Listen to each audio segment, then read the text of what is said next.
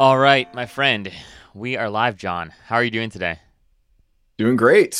Got uh, my five shots of espresso in me, so I'm, I'm amped up, ready to go. Five shots. Is that is, is that like hyperbole or is it actually five shots? No, it's five. It's an americano from Starbucks Okay. uh, with an extra shot, so Wow. it's five shots, and I'm I'm on, I'm gonna be on my on my game today. well, I'm you know? excited, man. I'm excited. Hey, maybe that's maybe that's what I need. I have a, a son at home who's like nine and a half months now, and I feel like like I, the story I've been telling myself is that my coffee is just too weak. But it could be Mhm. that the coffee is exactly the way that it's always been. I'm just more tired. So I've been drinking a lot more coffee. I need more caffeine with with like less liquid. Maybe I need to do the John Azoni and get uh, five shots in my coffee each day. Yeah, or caffeine pills. Okay, Those oh. those work good. Okay. Um, I I just went to um, I don't know, like a family vacation to Iceland, and I'm like, their coffee is so much different Really? than America. How and so? it, just like a regular coffee i asked the lady uh, one of the ladies at the coffee place i was like what's the difference between every everything was like you can either get regular coffee or you get an americano and they're like the regular coffee is stronger okay. um okay. and, it, and it's like nice and foamy and stuff and and i feel like that's the opposite in the states where if like if you get like some sort of espresso drink like an americano that's like way stronger like regular coffee is just like watered down anyway Well, fascinating. Well, I'll have to remember Yeah. that for my uh my next trip, my next trip to Iceland. Um, well, dude, I wanted to ta- really like have this conversation with you because I've seen you pop up all over social media over at least my feed in the last few months, and I then found your podcast and I've listened to a couple episodes, but we've never spoken before. We we don't know each other at all, but I wanted to chat with you because you're the whole like framing of your of your show is about storytelling.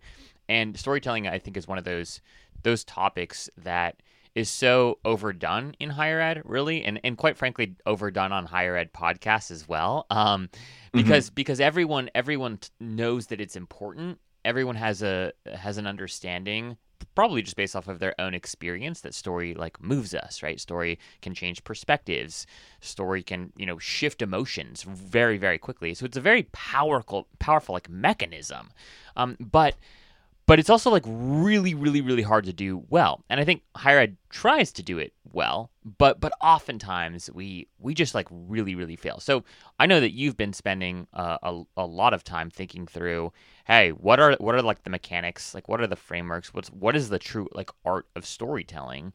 And ultimately you know how do we apply that to our our current marketing objectives as a as a college or university. How do we use this as a rec- recruitment tool? Whatever your sort of like hope is for for communicating your story how do we do so in a way that is you know that works at the end of the day? So i want to i want to have this like broad conversation around what you've learned starting this podcast right? Which in and of itself sort of is is is a story. Each episode is a story a story that you're telling with with your guest talk to us a little bit about just where where this like love for storytelling originated Yeah, it, so it's it's kind of interesting. I went to so my background's in in painting actually. I went to art school, um, studied abstract painting, kind of got into video through just like YouTube had just come out um 2005-ish. Uh and I had got my first MacBook and started making like time lapses of me making these big paintings and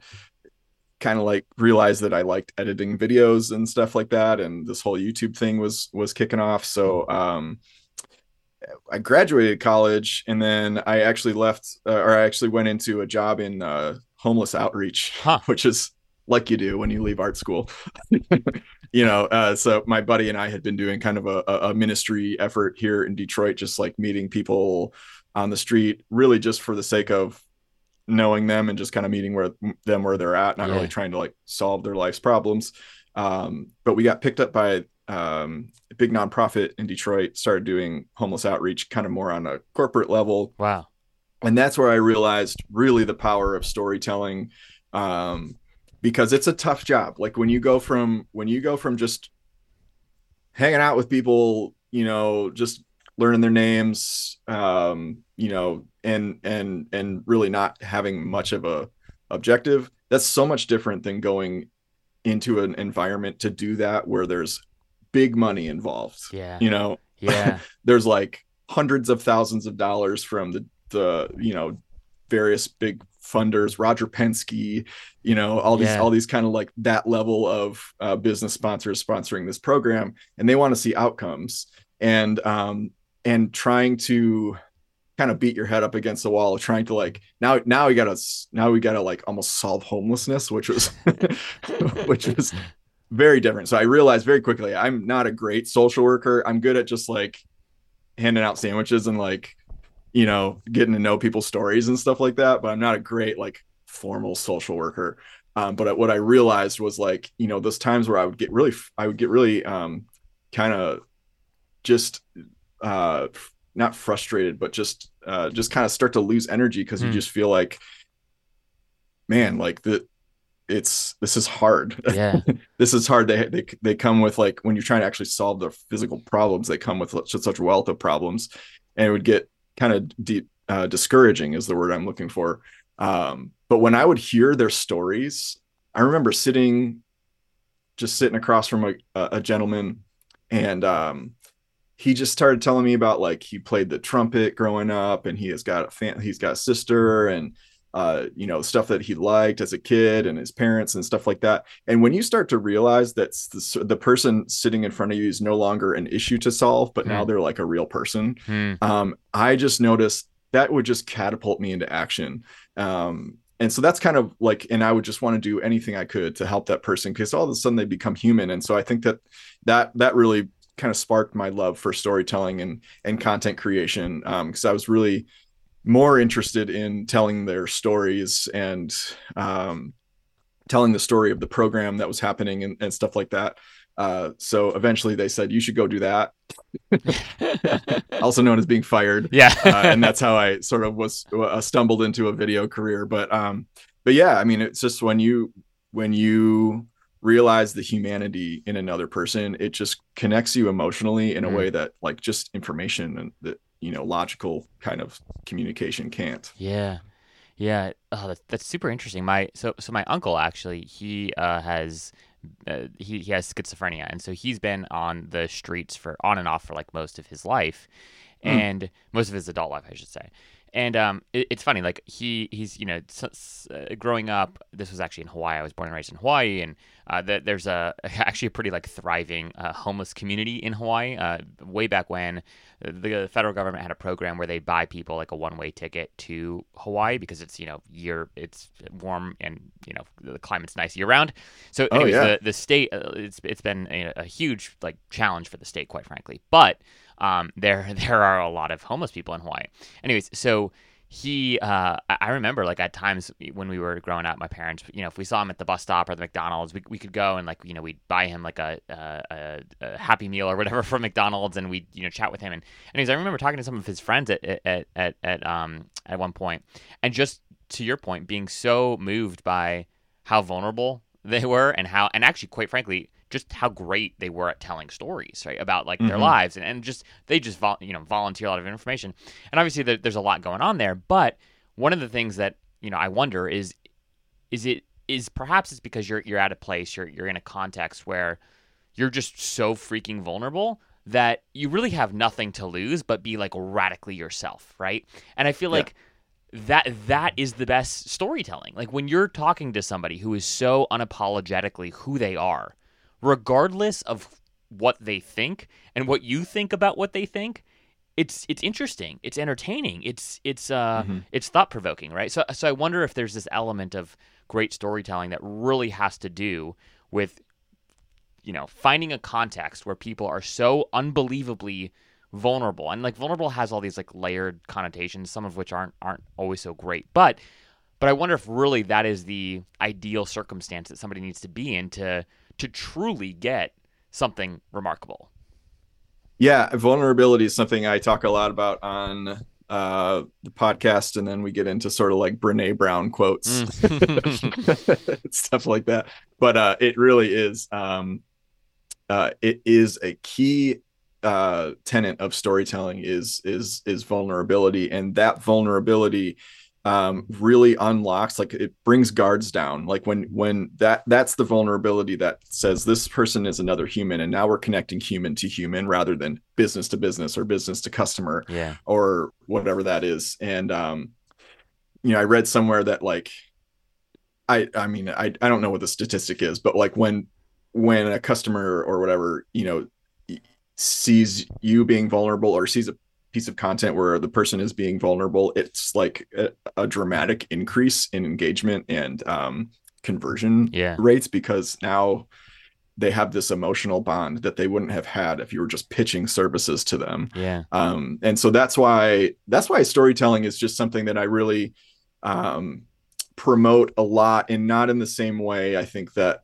I think I think storytelling gets really confused. It's such a buzzword and so it yeah. gets confused with just marketing yeah. like with just uh saying things. Like people think that oh i said this thing and then i uh said and i used some fancy words so i so i told a story. Hmm. it's like well, not necessarily. There's like actual scientific things that go into storytelling. Vulnerability being one of those things that kind of unlock the that brain chemistry. Well it happened again Prospect Paul is excited about attending your institution, but is getting consistently confused by all of the information and tasks he needs to complete to enroll, creating friction and, even worse, possible melt. You knew this would happen again, which is why you've been flagging the need for a come to Jesus meeting with leadership from marketing, admissions, and IT to audit the digital experience for prospective students. Here's the problem you're not going to convince Mark from marketing to let go of his marketing automation software. Adriana from admissions just got set up with her new CRM, and Isabel from IT is still working through ticket requests from last Christmas. But what if you could come to the table with a solution that didn't require anyone to let go of their software, while at the same time ensuring a frictionless experience for prospects and current students alike? Well, my friend, guess what? Today is your lucky day. Meet Pathify an innovative higher ed engagement hub that puts students at the center of their college journey. Pathify sits at the center of your school's digital ecosystem, becoming the single user experience interface tying together all systems, content, and communications. Their engagement hub elevates the information that matters most and pushes systems like your SIS behind the scenes where they belong, which makes it simpler for students to discover and engage with the opportunities your institution provides at every step of their higher ed journey, from prospect all the way through to alumni. What's even better is that Pathify has a mobile experience that provides 100% parity with the responsive web app, so your campus app is always in sync. Pathify is a platform that every stakeholder on campus, from marketing to admissions to student affairs to IT, etc., can get equally excited about. You can learn more about how Pathify is uniting strategic units across campus and bettering the entire student experience by visiting pathify.com. And be sure to tell them that Zach from the Enrollify podcast sent you their way. Again, that's pathify.com. And be sure to mention that you heard about them on the Enrollify podcast. All right, folks, back to the show. What do you think? Because uh, there are folks who are listening to this conversation probably thinking to themselves, of course, like everyone talks about why you know vulnerability is important and why it's, it's this kind of key ingredient to to accessing quality story. What are what are sort of the circumstances that you think like what is necessary in order to harness this from students in a way that's obviously still sort of like respectful and not exploitive like which which can certainly happen. Like how how do you think folks can do a better job at facilitating environments for the purpose of capturing story that promote and inspire vulnerability?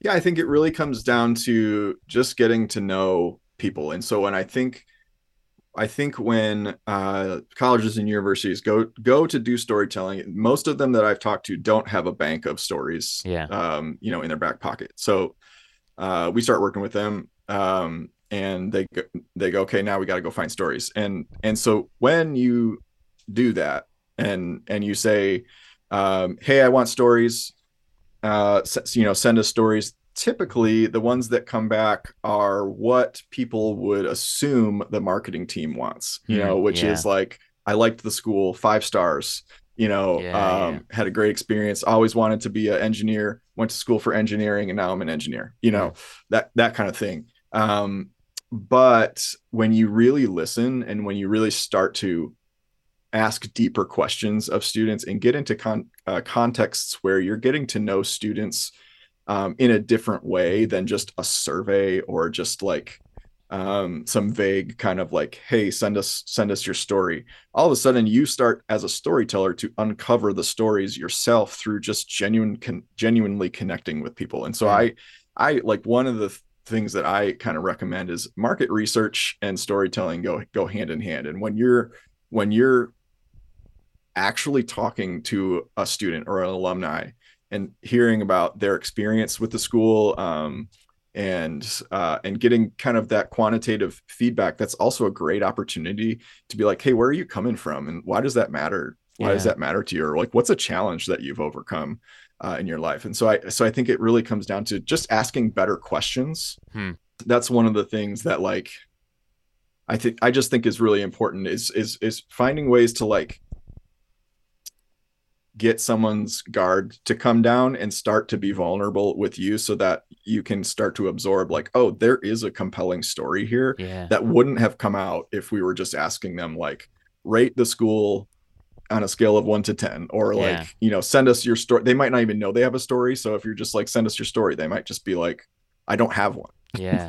Yeah. You know but if you really if you really start digging there's I, stories everywhere and you won't know that unless you're really starting to kind of talk to people in a and ask better questions. Yeah. Yeah, a, a couple things come to mind there. One is just around also this I think this key ingredient which I think is layered into what you're saying here is is time, right? Like you you need time to get to know somebody before you're willing to share in a meaningful fashion. And even if you're like an open book, even if you're maybe more extroverted, you you you like talking to people, you like talking about yourself. Even if all those things are true, oftentimes, right, there there is still like this barrier that exists between, you know, the the face that Zach puts on when he's, you know, podcasting or networking versus, you know, Zach after 5 p.m. or, or whatever it is, right? Like, the, you know, both are still Zach. There's still aspects of who I am. But if you want more detail on, you know, Zach after 5 p.m., like, you're only going to get that with time, right? Meaning, meaning it's going to take some level of like mutual commitment and interest with each other, the the interviewer and, and the interviewee, before I'm willing to to go there. Which is actually why I think like long form podcasts are super interesting, right? You you think about like the Joe Rogan show, for instance, right? And just what what he's able to do in like three hours with somebody, and you you, you yeah. listen to like the first 20 minutes versus like the last 20 minutes of any conversation regardless of what you think of joe like and and you, you can see this this total change uh, in in how people are how, and how they're communicating right and it's it's like you've gone from this you, you've transitioned from uh, I, am in the hot seat. I'm I'm being interrogated to like, okay, we are two buddies you know, having a beer and talking about what's right. really going on in life, right? And I feel like so much of the time when it comes to creating this content in the context of higher ed, it's like,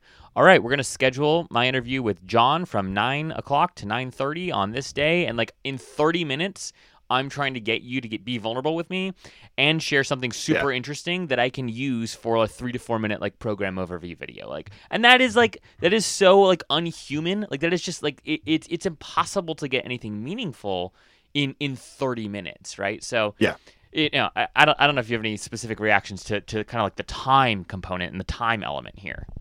Yeah, I mean, building a rapport is is is huge, and that's something that because you know I found my my business is a video production company. We work with colleges on their video storytelling. So one of the components of the things that we really pay attention to is when we're like the the school will hand off. We try to take a lot of the coordinating um, and direct, you know, kind of tedious coordinating and stuff with the students to get them to the shoot on the same day, you know, yeah, whatever. Yeah.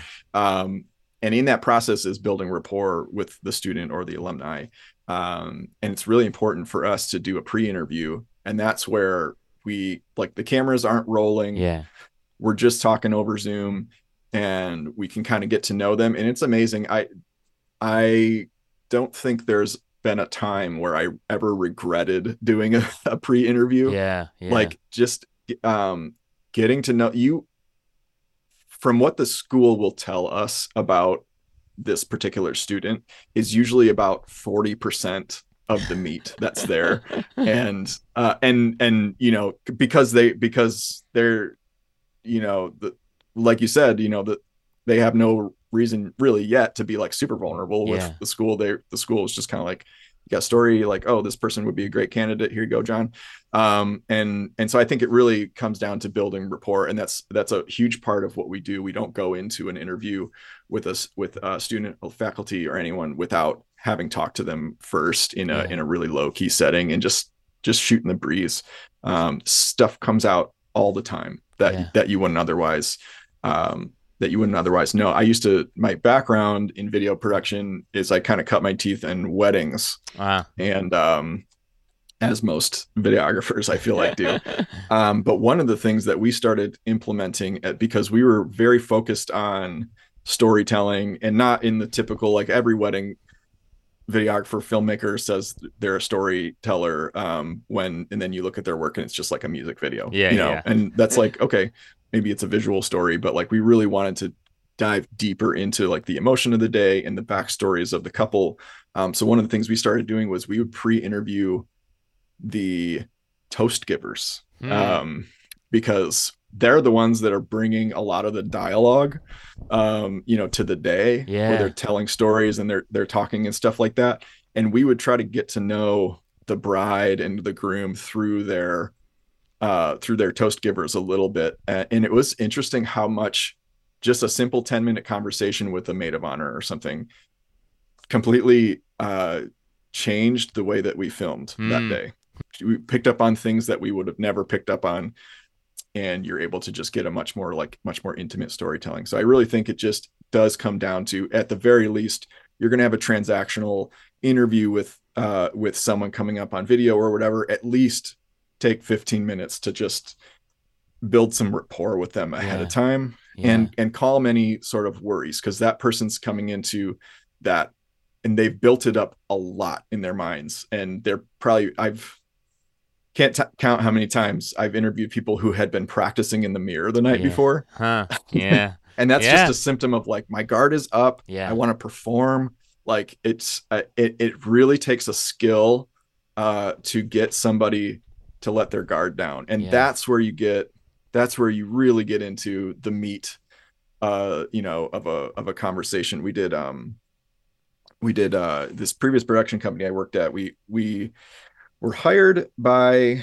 um a a a, a, uh, a woman who was a show jump horse show jumper Okay. um and she show jumper. has a lot of money Okay. uh she's an heir of the hearst corporation Oh wow. Okay. and so she flew us out to sh- to uh, California where she was competing, and she goes, um, "Well, I just want to do a story, like four minute story on my horses, you know. So why don't you come out for a week, see, meet the horses, you know, film some stuff, and we'll just see what happens." So that ended up turning into like a full fledged documentary on the sport of show jumping that's been sh- screened all over the world because Wow. of primarily one interview with this gold medal uh, Olympian in in show jumping, and we were just talking to him about the, the sport and stuff like that. And then all of a sudden, he start. We asked him about just hey, like recount for us the story behind winning the gold medal, and he just starts crying. wow. And like it becomes this really vulnerable moment, and he's like this really macho guy, Wow. you know, Wow. where he's now he's now he's just like he's like crying, and it was just like this this huge moment, and it was that that moment where like, okay, there's something more, there's more of a story here than just horses, Yeah. you know, and so it's it's really in trying to get to those moments of vulnerability that completely transform a piece of content. Yeah, that's that's so well said, and you know, it reminds me of, of some of sort of like the the greatest storytellers and documentarians and whatnot, and um, some of the things that you know that I've read, right, is that uh, you think about like Walter Isaacson, for for example, right, and and how he approaches his his his books and his his biographies, and one of the things that I've heard him quoted uh, in an interview saying is like, I try my best to go in with like no idea of how the story is going to come together, right? Versus like I feel like most of us approach content with uh like even we were just talking before we went live with in in, in this interview of hey most of the time when I'm doing interviews or you're being interviewed or you do your interviews you send your your interviewee sort of like a, a rough frame for hey this is what we're going to talk about and here are some questions that i'd like you to think about. And like we are we're prepping the individual. And it's mostly mm-hmm. a selfish thing quite frankly. It's so that like the content that i'm producing on my platform is good right? Like that's ultimately why we want to prepare our our, our subjects right? Same thing yeah. goes for folks working in higher ed marketing. You want to find the right students that are going to frame the university in the best possible light so that your team looks good so that the president's happy you, you know so the board's happy etc right? That that is very that's human nature quite frankly right? But yeah. some of the best creators right like they understand that if, if you do that too often or if you're too prescriptive about it like the content even if it's high quality, like if it, if it if it comes out and it's well produced, it's lacking any sort of like meaningful, interesting substance, and it, it quite frankly ends up just sounding like the institution down the street story, right? Because mm-hmm. you went in with with the this you know preconceived notion of how the conversation was going to go or how it should go, right? You worked hard on these questions you you you specifically ask these questions to this particular student because you know in the pre-interview that they mentioned something about X, Y, or Z, and and this isn't to say that no preparation is needed for these things. In fact, people like you know Walter Isaacson, for example, right? He's spent his entire like life preparing for these conversations, right, in just his yeah. work. So so there is something to be said for that, but. I, I often find too in when I when I conduct my own interviews that if I if I'm too formulaic up front, even if the content comes out good, it's usually rather boring. Right? Like mm-hmm. it's not it's not nearly as interesting. Whereas if I'm talking to you, John, and you say something that's sort of off topic, not really relevant to the core topic we had agreed to, but if I was like intrigued, like if there's like a little light bulb that went off in my head and I chose not to pursue that off ramp, mm-hmm. like nine times out of ten, I'm making a huge mistake. Um, and, and yeah, I, I feel like that just takes practice. So like, what from your work? Where have you noticed or like what are some signals that people could look for when they're either conducting their own interviews or they're working with a partner like you to interview their students where might be an opportunity to leave the script behind or press in deeper or you know ask three more follow-up questions because the student reacted this particular way to this topic like are there things that we can look for in order mm-hmm. to quite frankly encourage us to drop the script and just kind of press into the moment? And if so, what are those things? Yeah, I don't know if it's so much uh, what to look for, but but I would say a few techniques that I employ um, that I really have gotten a lot of value on out of is um, uh, starting the interview on a foot that's not about the topic. Hmm. Um, so in my podcast, uh, a few months ago, I started implementing asking each guest, tell me like the first, my first question after I introduce them is tell me something that people would be surprised to know about you. Yeah. And it's been, that's been my favorite question mm. because people have some great answers that just put everyone at ease. Um, uh, had a guest on that that went to uh, high school with Brad Pitt. He doesn't even remember, but he Brad Pitt signed his yearbook, and he he and and the for what he wrote in the yearbook, he assumes they were in gym class together. So he he's like, I like to tell people I've showered with Brad Pitt. you know, um, I think I also and, heard and it's, you, you it's had... stuff like that, and it's and then it's uh, my guest uh, last week, Liz Gross from yeah. uh, Campus Campus Sonar, talked about how she's a, it's just like a serial gardener, and yeah. her backyard is like a farm, and and i'm like that's great because like i love that stuff too. I love you know gardening growing things making things myself figuring things out. Um, so that's just always has been a great way for us to get off on uh, on a different foot and kind of put everything at ease. Um, another thing kind of midway through the interview or sprinkled throughout i like to ask um, i like to ask like how did you feel about that? Like how did that mm. make you feel? Mm um, we we want to ask questions that get people into their emotions yeah. and that draw people towards vulnerability because when you just ask well what happened mm-hmm. you know hmm. they're giving you the play by play i do a lot of uh, i do a lot of um, human trafficking survivor stories with the wow. organization i'm actually wearing their t-shirt today the, the joseph project oh, wow. Um, and uh, they, they do pro bono legal services for uh, human trafficking survivors because when people are trafficked, they pick up all these charges that they wouldn't have gotten on their record had they not been victimized, and so they connect them with uh, pro bono lawyers to get their records expunged. Wow. Super cool organization. But in those, um, there's so much play by play in those interviews of like, I met this guy, this is what happened, and this is how he abused me, whatever, blah, blah, blah. And then it, it's really those moments where I'm like, how did that make you feel? Yeah. Or that must have been terrifying. Yeah. You know, where then they go, yeah, it was. And you kind of just see this like, like this real this this point you see this body language of like the vulnerability start to come out yeah you know where it's like they've told this story a million times yeah um but it's like man someone just validating that that must have been terrifying you yeah. know all, all of a sudden it opens up this door to vulnerable responses you yeah. know from that um so i and and that's not you know so but but like yeah when you validate someone's feelings and you uh, and even if we're sitting with a student or alumni and they're just talking about like an aspiration that they were pursuing hmm. you know whatever it might not be as dramatic as i'm sure it's probably not as dramatic as human trafficking yeah uh, but you know they're they're maybe they had a barrier to overcome maybe they were a first generation college student or something like that and they didn't know english it wasn't their first language or whatever it's just man that must have been really hard yeah or like are like, man, how'd you feel about that? Like what like what what did you think about? Like what kept you up at night? You know, and and then also just kind of validating and and sort of saying like that must have felt like blank or man, you must have been really proud of yourself or something like that. And and those responses yeah. tend to be the vulnerable ones.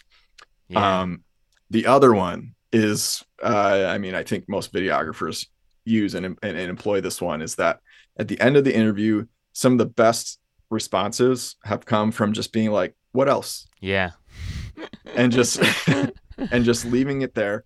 Um, did a I in my previous production company that I worked for, I was a creative director there, and we we did a lot of documentary stuff. We one of our clients was this food service um uh company. They they do like all the food service for like GM and uh, you know stuff like that, like wow. all the high end food. Um, their CEO we've filmed him a number of times and every time he doesn't want to be on camera he mm. said i'm not the important one i i don't have anything great to say you interview these other guys and we're like no jim like you got something to say yeah and we would do this whole interview and he would he would be kind of you know rehearsed whatever it would be great but then we would go jim what else like what else didn't we ask you and he'd be like ah I think that's about it. But you know what? Blah blah blah blah blah blah blah. And he would say the most amazing thing that yeah. would be the anchor for the entire video yeah, right there. Yeah. every time, every time it was like we would all the crew and we got fr- became good friends with the client. We would all like ask that question. And we would just look at each other like, "Yep, there it is." Yeah, yeah, yeah.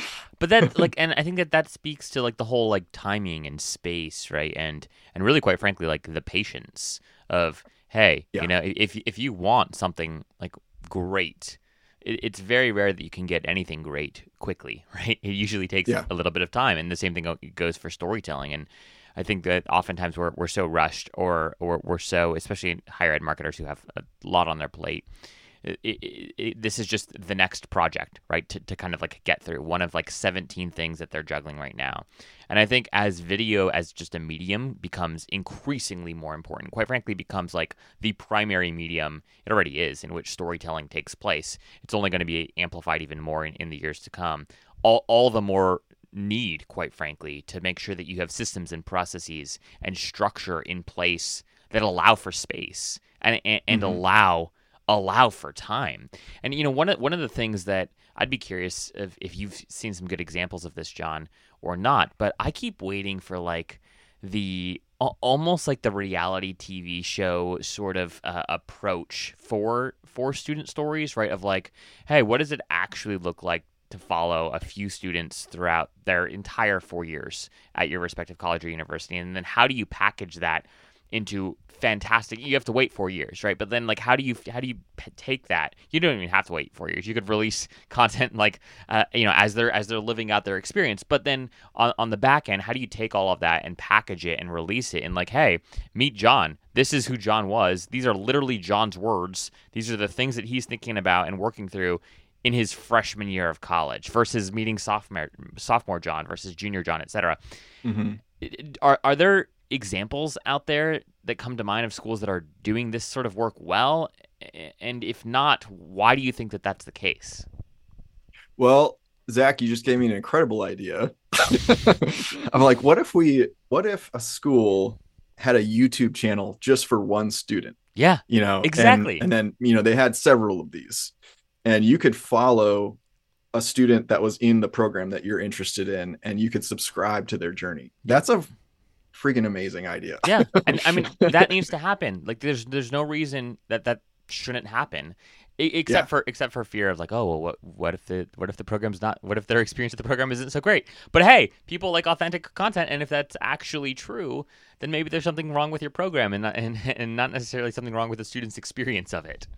for sure if if if um i'm actually very skeptical of any product that has 100% positive reviews because it's Mm. just not realistic Yeah, like yeah, like sh- somebody has to have hit hit a hiccup yeah. there it's just not you know like and i and i just assume that you're i don't trust you Yeah. i just assume you're feeding me what i want to hear um Hmm.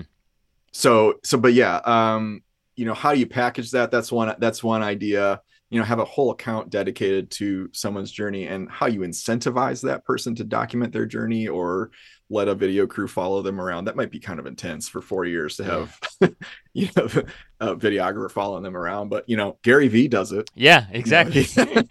and Gary Vee, Uh, you know, might have a budget that's a little bit different than most of our listeners, but but that said, sure. but that said, right? Like schools do spend a lot of money on on marketing stuff. It's like, what does it what does it look like to find, you know, to to basically say, hey, this is our, we're going to commit, you know, some amount of significant dollars to this over the next four years, and we're just going to see what happens. Like I guarantee, right? Especially if you can if you can make. I mean, think about like all the real. Think about Love It like Love Is Blind, right? Have you watched Love Is Blind? You know, i am obsessed with that Okay, show okay, i'm okay. glad you asked Great, great. we could do a whole other podcast episode on that and i'm ready to go right now. Wonderful wonderful. Okay well i i am like a my, my wife's a, a, a big fan of it and i i like watch episodes i probably watch like i've watched a couple seasons with her.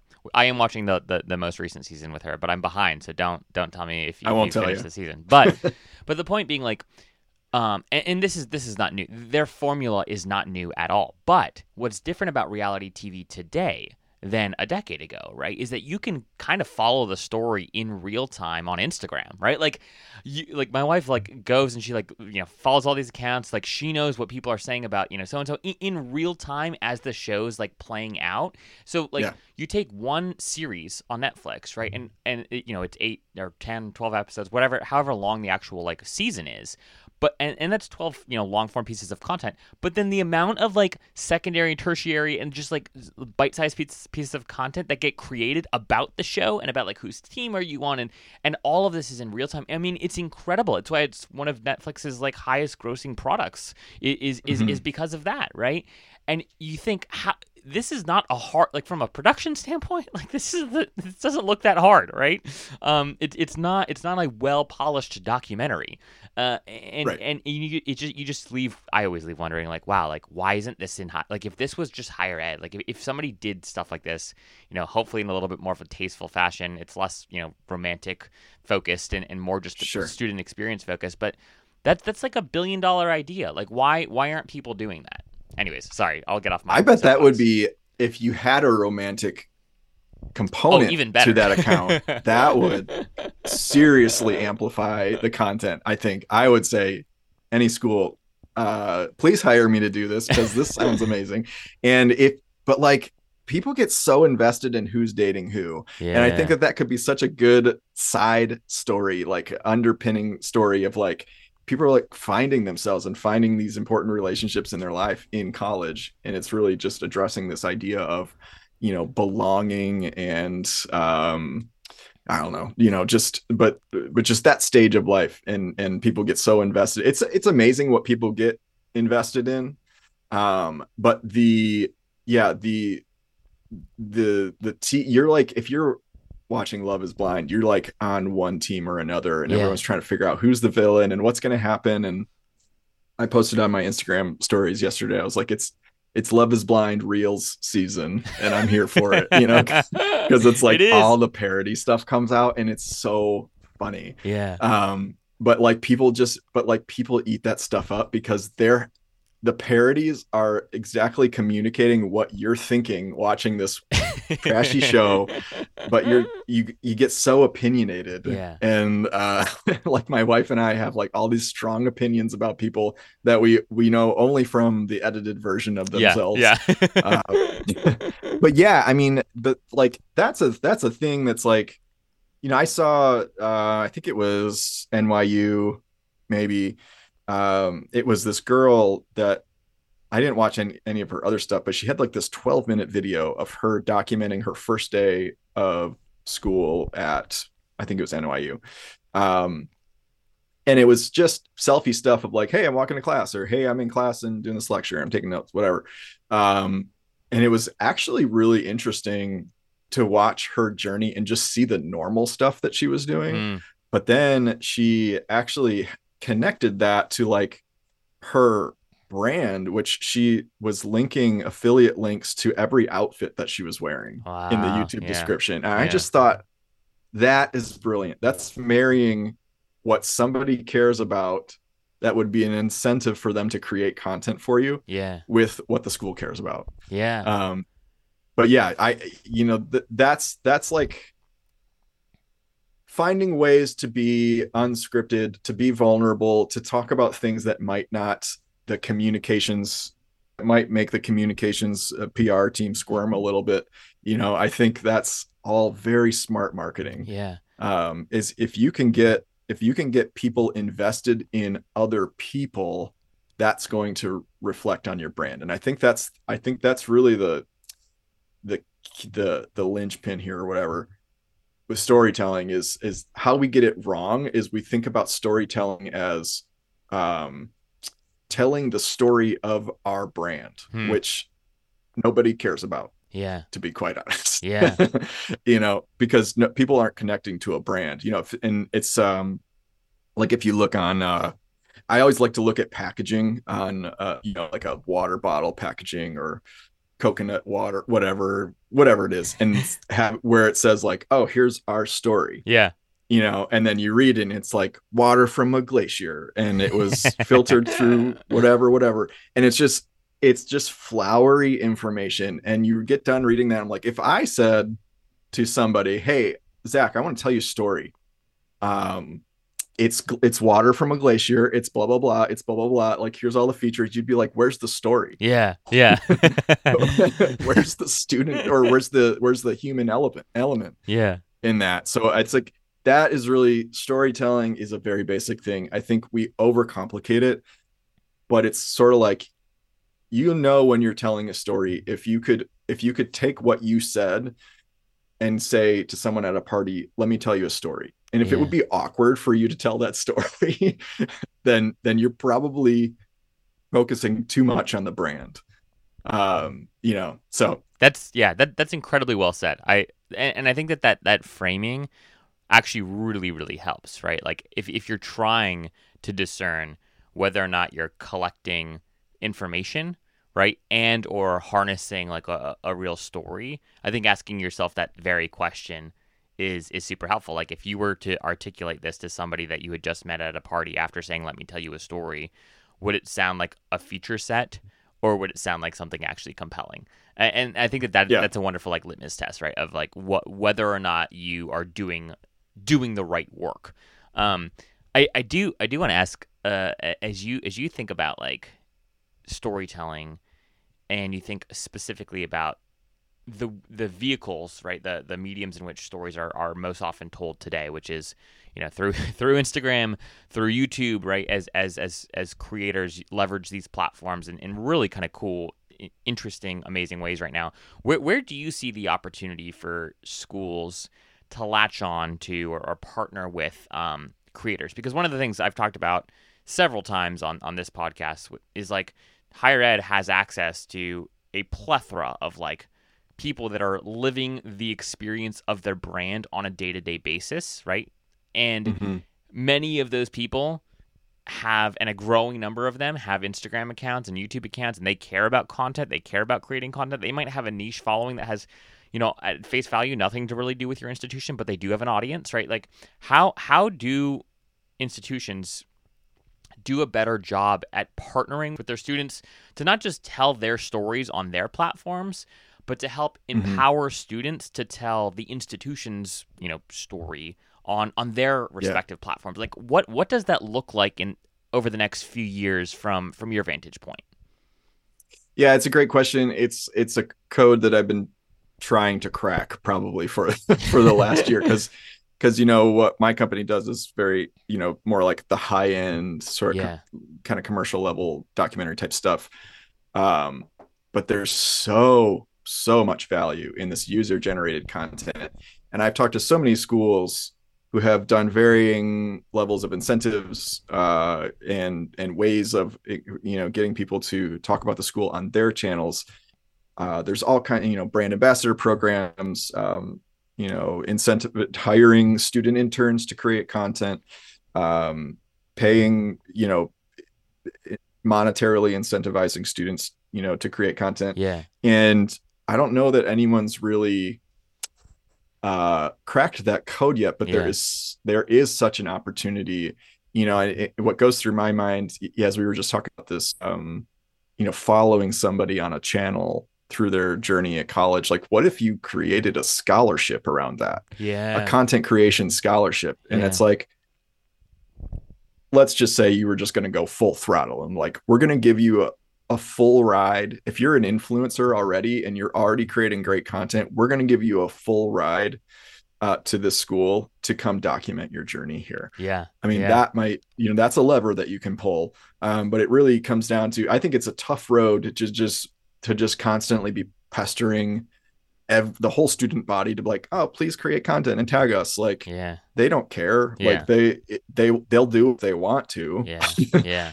you know, but like if you can rope somebody into an agreement, and ideally that's someone that's already having influence and already um, experimenting with new ways of cr- creating and things because people because your student creators are going to are going to have spins on things and and create pieces of content that you would never think to do it that way yeah. and the way that they would do it is going to be so much more effective yeah. than what the marketing team assumes people want to want to see um so i think it's just it's a you know it's something that i think about a lot is like how how do we you know from a video company perspective you know how do i help my clients not only harness the power of this high quality video content but also how do we how do we get that working in tandem with user generated content? Yeah. I think there's a definite like opportunity for like what i see a lot of on on tiktok or reels. You know if you're a millennial you're just watching tiktok reruns on yeah on reels.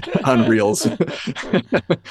For the most part. I saw a meme that was like i watch tiktok on reels like a real adult or something like that you know?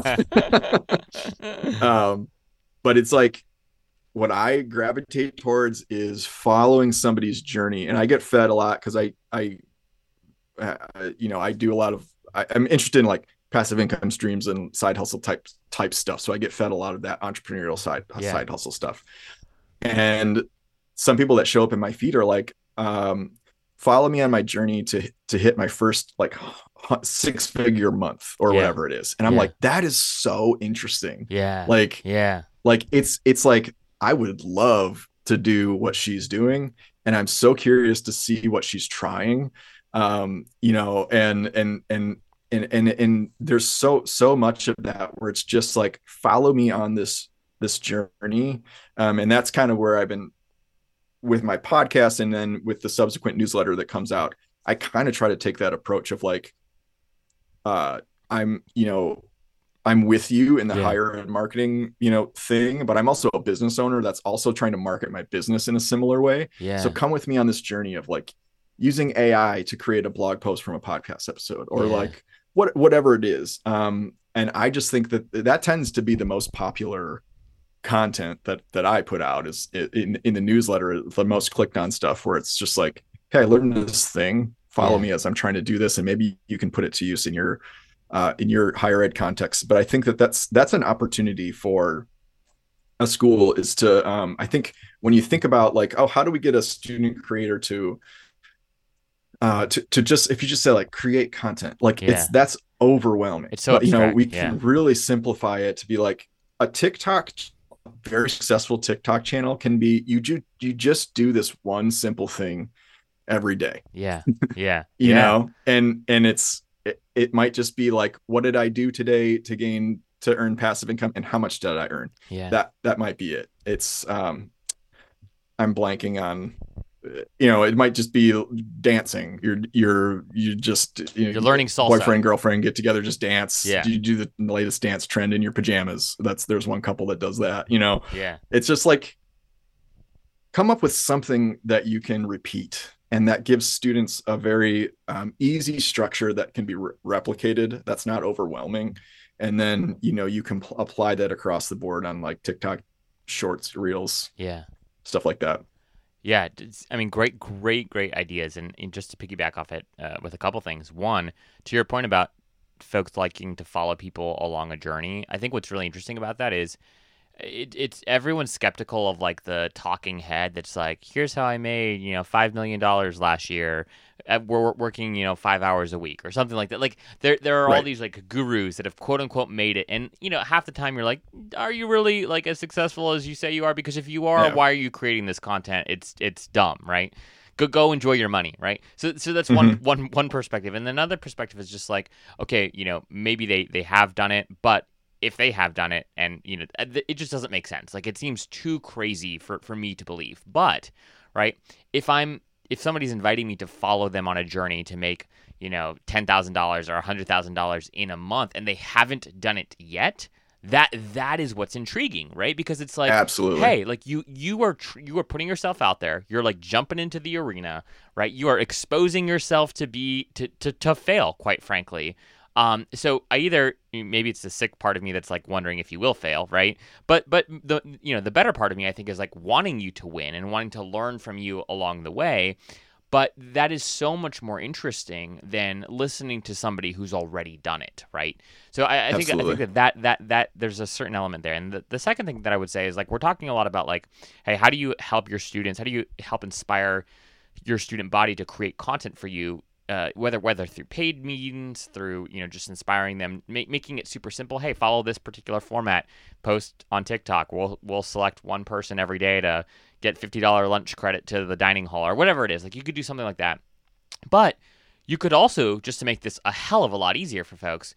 You could just decide like, hey, we want to create an insane amount of Instagrammable moments at our college or university, right? Like our goal for the, as a marketing team over the next year, we just want to create moments on campus that are so cool and so different and so unique that everyone just wants to post about it on Instagram and TikTok. Like that that that that could be a strategy that saves you from having to, you know, spend a lot of time worrying about or trying to get students to to become creators for you.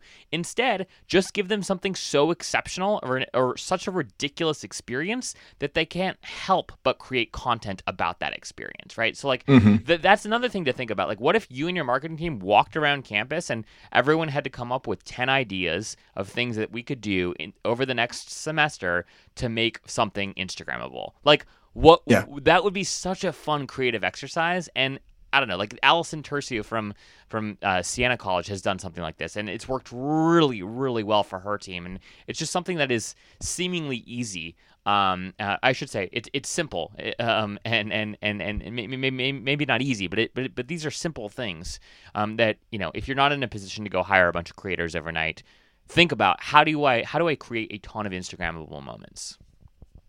Yeah, Allison does a great job of um, uh, building community offline yeah. as you know as well as online and i think that's that's a really important thing where like social media content is exists online but it's seeded it's the the catalyst for the content is offline. Yeah. So you so you you need it's it's it's very important to yeah kind of bridge the gap between this digital um, relationship that you have with someone uh, and and like seeing them in real life and experiencing something together. So yeah creating uh, creating fun events that are worth um, you know in, you know instagramming or whatever but like also there's something really powerful in um, people being able to follow a character yeah. through an experience. Yeah. So like one of the things so we're getting ready there's a business school here in in um in Michigan that we work with called Cleary University.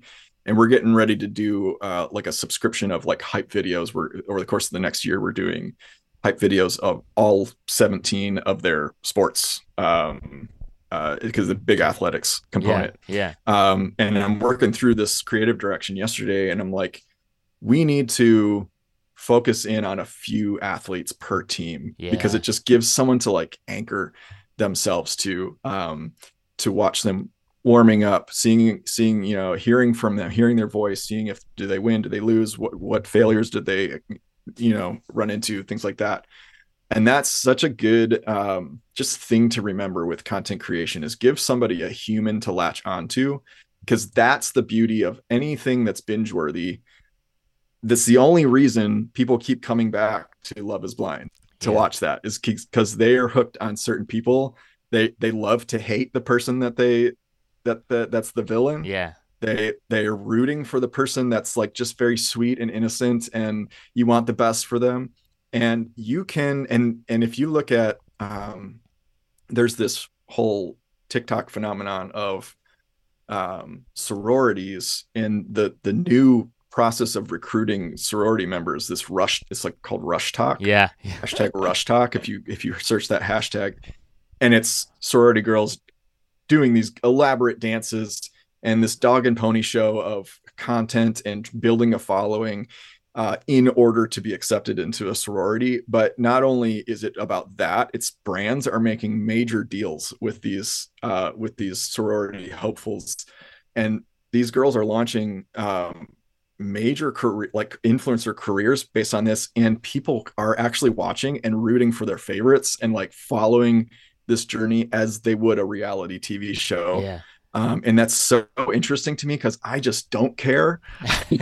I don't know why people would care about that but people do care. Yeah. Um, and and and the beauty and the science of that is you're giving people a character to latch onto. So what would it look like to create an event but then take a core group of three or four individuals to commit to creating content and and bringing people on a on a journey that's more than just like oh here's a here's a picture of this yeah. um fun social you know dance that we did.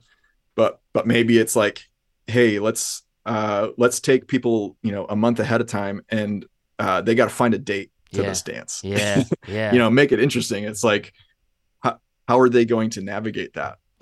Oh. you know and then and then it just paints the dance in a much stronger light because it's like now you're seeing the event but you've got such an emotional attachment to what it took to get there for Yeah. certain people and everyone can relate to that like i want to date people but i don't know where to meet people at anymore you Mm, know yeah. except for online you know and the online dating i hear i don't know it's been a long time since i I I completely surpassed the online day. I got married before that that whole thing took off, but I hear it's just very volatile. yeah. Um, you know, so the idea of you know watching someone go through that, trying to find I don't know a date or something like that. I to me that's interesting. Maybe I'm just really in like Love Is Blind mode, and I'm just like everything should be a dating show. Uh, if- Yeah, yeah. I think all colleges should have their own version of a dating show.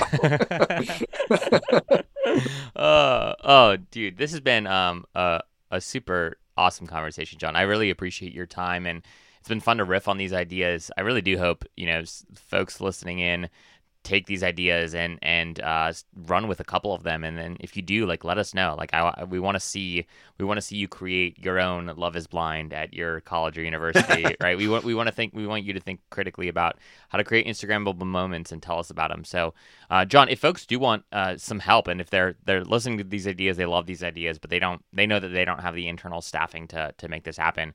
What's the best way for them to get in touch with you and to learn a little bit more about your team and, and your respective services? Yeah, uh, my company is called Unveild. It's spelled U N V E I L D, and we're at unveild.tv.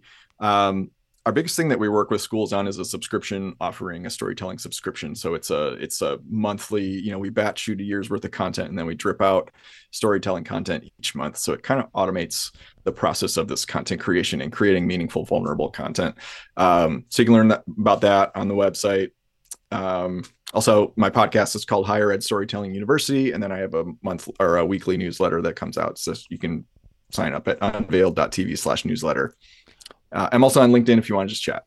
Wonderful. and we will have links to John's website, his LinkedIn profile, um, and his podcast, which I highly recommend that you guys listen to as well. Several of the folks we've found on this show have been on that show, but they also have uh, just a plethora of, of great stories. One of the things I learned actually in your your interview with Eric Stoller is that he had a dinner with Taylor Swift unexpectedly. That was like his like fun fact, uh, which was which yeah. was a real fun fact. So um, so yeah, can't recommend the show enough. Uh, John, thank you so much for your time, man. It's been a real pleasure. Yeah, thanks for having me. It's been great to be here.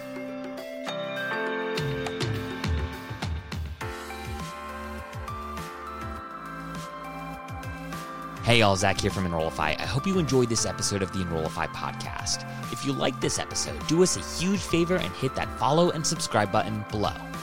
Furthermore, if you've got just two minutes to spare, we would greatly appreciate you leaving a rating and a review of this show on Apple Podcasts. Our podcast network is growing by the month, and we've got a plethora of marketing, admissions, and higher ed technology shows that are jam packed with stories, ideas, and frameworks that are all designed to empower you to become a better higher ed professional. But Enrollify is far more than just a podcast network.